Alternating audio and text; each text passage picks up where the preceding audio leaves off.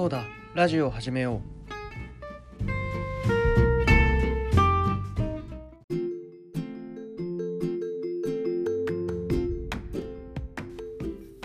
ハロー、川久保です。はい、第29回。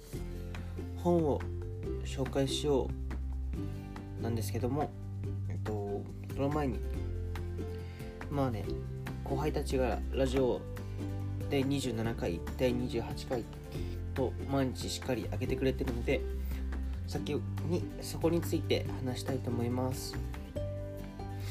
うん、なんかね、俺が勝手にねなんか蓮と恭平の日記みたいな感じだったんですけど今日は。27回が蓮の旅行行く前の日記。あと28回が恭平のガールズバーへの日記だったんですけどえ蓮の立教の友達めっちゃおしゃべりうまいなって思いました。えうんフェチの話で。うまくうまくない？すごいな。可愛い子が可愛い仕草をする時のフェチ。ってなかなかそんな答えうんすごい面白い答えするなって思いましたね。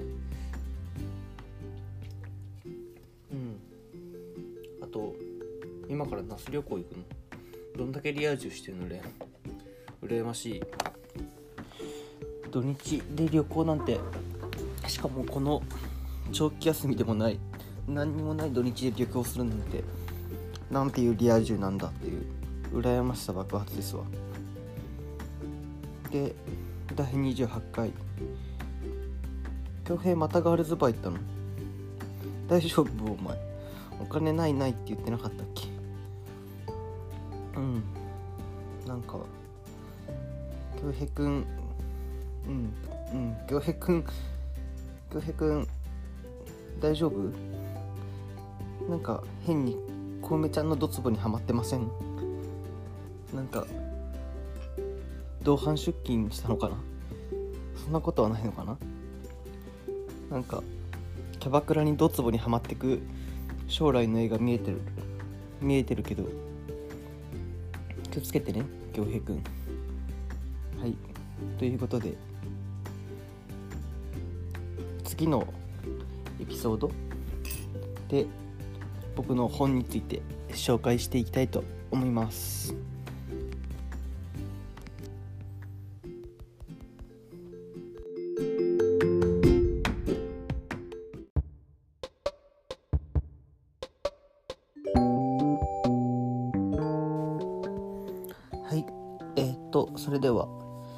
29回本編「そうだ本を紹介しよう」を川久保ソロでやりたいと思います。いやレンのなんか友達勝手にゲストに呼んでやるの羨ましいな。そんな友達と遊ばないからな。まあ昨日は恭平にバイトを代わってもらい遊ぶはずだったけどなぜか麻雀をやってましたね。麻雀やりながらさすがにラジオは撮れないな。うん。よいしょ。ということでえっと失礼。えっと1個前に就活のなんちゃらなんちゃらみたいなところで面接の質問という本からお題を持ってこようということでエンディングではなんか映画や本が俺好きなんすよみたいな話をしたんですけどちょっと面接の質問の中に最近読んだ本で最も興味を持ったものは何ですか？どこが面白かったんですか？という質問があったのでまあ質問に沿うか分かんないんですけどちょっと僕が最近読んだ本をいや新書なんですけど3冊ともあ3冊ちょっと紹介したいなって思います。ちょっと系統が違う3冊なんですけどじゃあ1冊目が。えっと僕はえっともう私自己紹介みたいになっちゃうんですけどちょっと今大学院のなんて言うんだろうな。情報系？情報系の分野についてやってて、まあ、そこでうん情報系の分野ってまあだんだん今は浸透してきてみんなもか AI, AI っていう言葉はあるけどでみんな AI ってなんとなくわかるけどいまいち分かってない。っていうことがまあ多々あります。なんかね本当に分かんない人だとパソコンイコール AI みたいな。コンピューターが入ってくると AI になってるみたいな。って思ってる人もいると思うんですけどまあそういう人にねおすすめだよ。AI とはなんちゃらみたいな。ちょちょっと難しいかもしれないですけどまあ数式もそんなに出てこない本でえっ、と講談社のブルーバックスの新書でえっ、と脳心人工知能数理で脳を解き明かすっていう本ですね。えっ、と作者が作者が甘利俊一さん。まあ新書じゃなくて多分普通の本でも出てると思うんですけどまあ調べた時に出てた気がしたな気のせいかもしれないです。まあ、僕はブルーバックスの新書で買ったんですけどうんこれ結構うん機械学習とかについて機械学習でわかるかねそう歴史とかから語ってくれるんですよ。そういう機械学習に対して。うんと章ね結構かな。で第1章が、えっと、脳を宇宙史から見ようということでまあどんな感じで機械学習というところに当たるか。のにまあその前かな。脳を地球の誕生とかこうして脳が作られて心がどうして持ったのかみたいなそういう説があるんですけどちょっとこの辺は読みやすい。一章はまあ何も数式が出てこないんでまあ、面白い。序章の部分は面白い。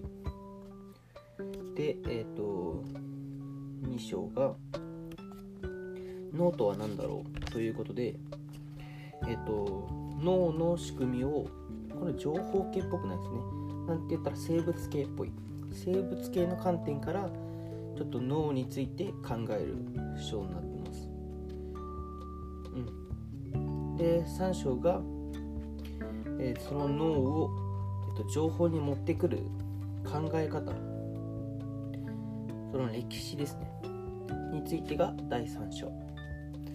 で第4章がちょっとね第4章がね数式がちょっと出てきちゃうんでなんなら飛ばしていいと思うんですよね第4章は。そうなんかそういう情報系数式見るの嫌だなっていう人絶対いると思うんで。第4章がもう本当にがっつり数学の理論を使ってもうその脳はどんな感じに書けるかみたいな。っていうのが第4章です。で第5章がえっ、ー、とあもうそうだね。ディープラーニングの基礎となった学習法とかもう完全に機械学習をどう行っているのか昔はどう行っていて今どんな感じに機械学習は行われているのかっていうのを、まあ、数式を交えてあとそうだね。数式を交えて解説してますね。で第6章では人工知能の歴史とこれからということで多分これも情報系じゃなくて情勢がそうだね。何て言うんだろう。えっ、ー、と機械学習の近代史みたいな感じかな。近代どんな感じにえっ、ー、と機械学習が世に広まってきたかみたいな。そんな感じの話が第6章。で第7章はうんちょっとゲーム的なね心に迫ろうということで、まあ、割引ゲーム心の理論、まあ、心理学っぽい、囚人なん究極のゲーム囚人のジレンマ囚人のジレンマ入ってんだ。とか、まあ、そういうちょっとお遊び的な余談的なそういうのがあって。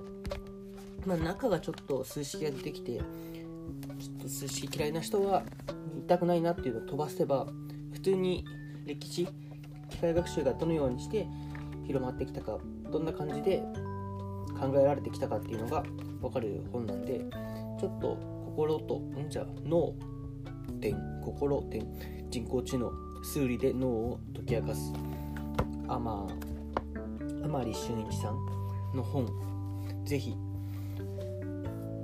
おすすめです読んでみてください普通に今機械学習とか AI とかってよく言われてるからそういうところ気になる人はぜひ読んでほしいですはいで次えっとなんだっけな。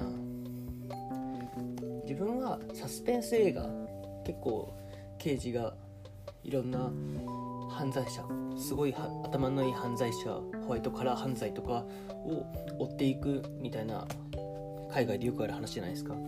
海外のよ海外のドラマでよくある話じゃないですか。ああいう話が好きでそういう話にハマった時にちょっと見たいな見たいなっていうかもうちょっと深く知りたいなっていう時に買った本で。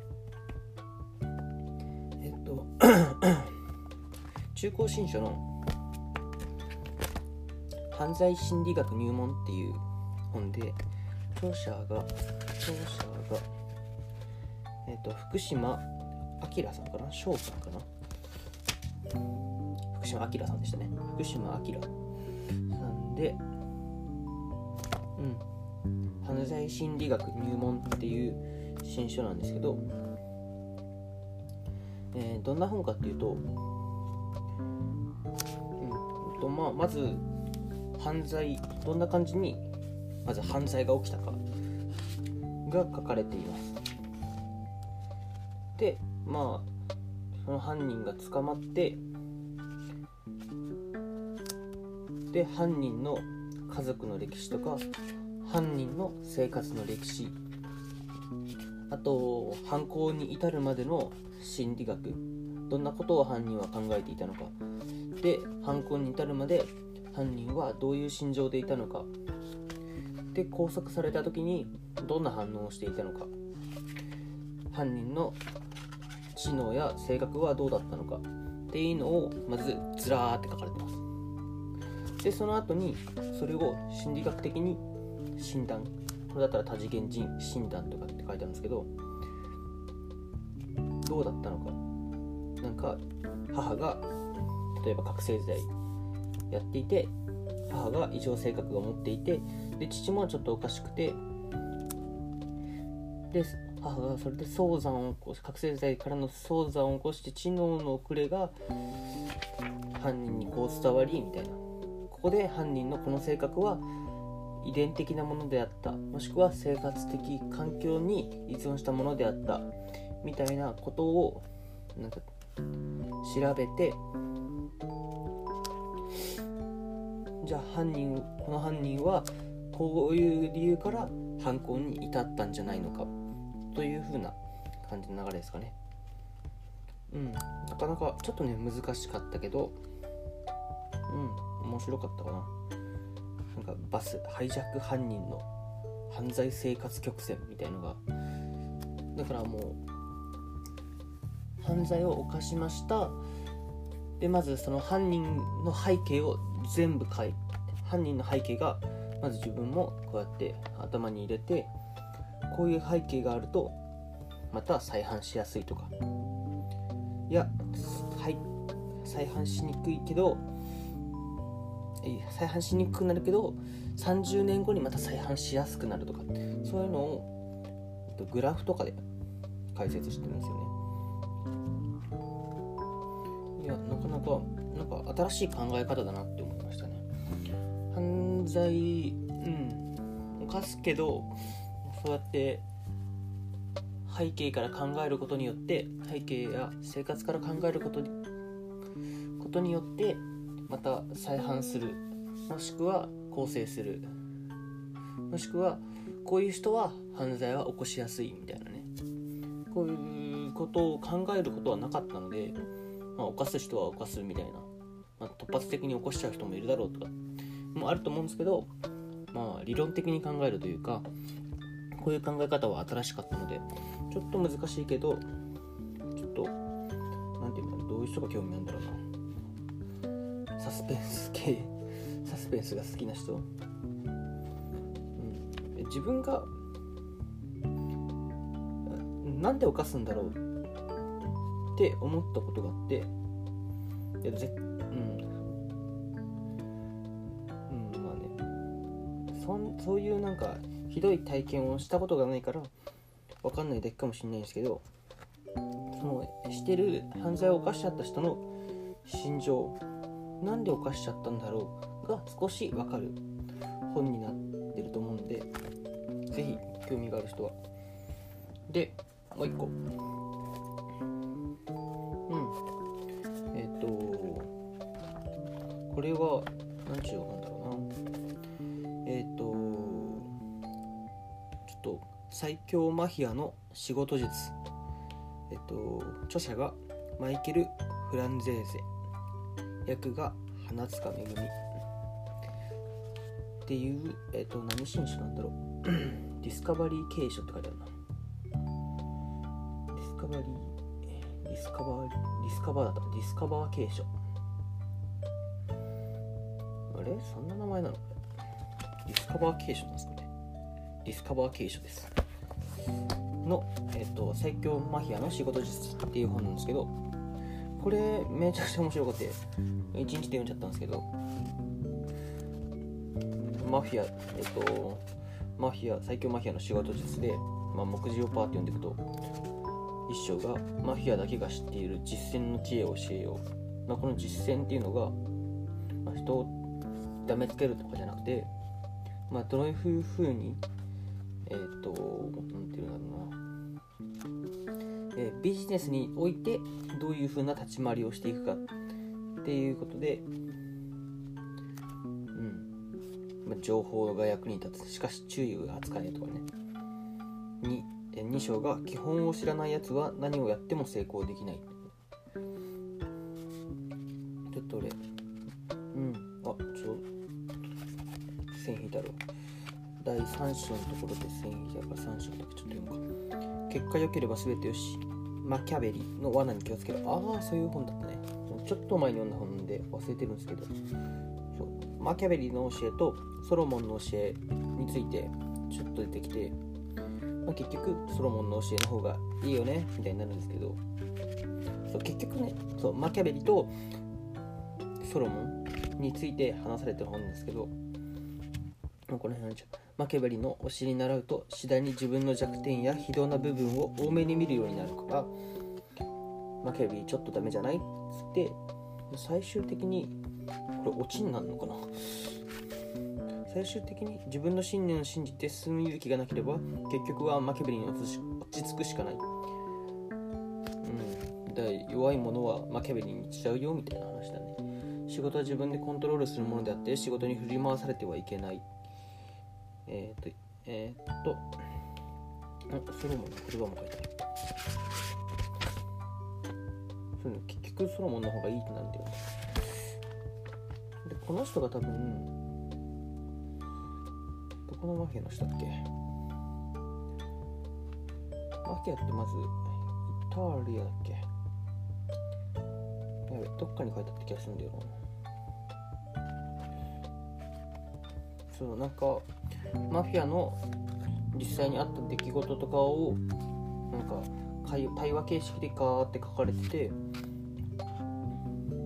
それについてマキャベリやソロモンはこうだぜ。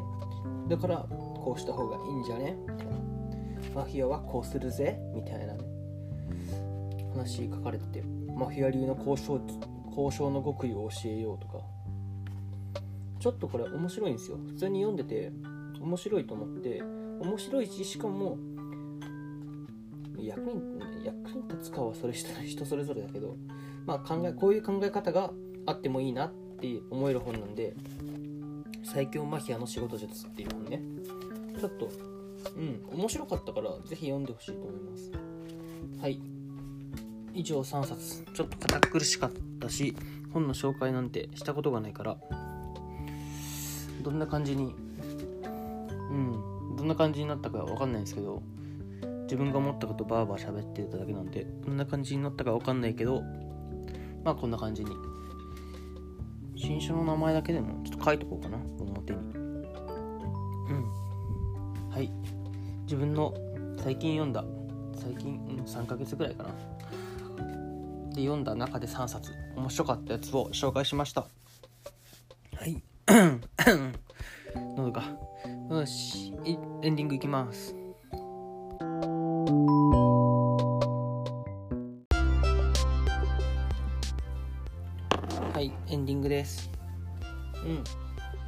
本3冊について話しました。いやー堅苦しかったし本の紹介。できねえな。やっぱ何回かその本を読まないと忘れちゃうし最近最近本当にキンキンに読んだ本じゃないから少し中身を忘れてるっていう。うん。また新しい本読んで紹介したいと思います。うん。みんな本読むのかな？最近本読まないって言うしね。なんか僕も小説とか小説言ったらラノベばっかなんですけどラノベか新書ぐらいしか読まないんでうん。新書読んでると意識高い系とかって思われちゃうのかな。新書面白いんですよね。自分の知らない知識がなんか入門とかがよくあるからなんかすごい分かりやすくバカでも読めるような感じになってるので自分としてはめちゃくちゃありがたいと思います。是非ね。うん。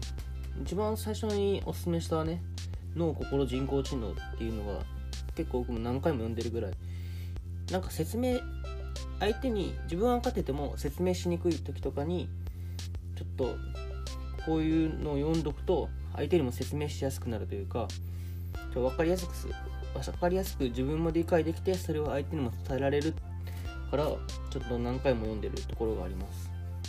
うん。ということで、第20、いやー、こでした。第29回かな第29回、そうだ、本を紹介しようを終わりたいと思います。お相手は、かくぼでした。バイバイ。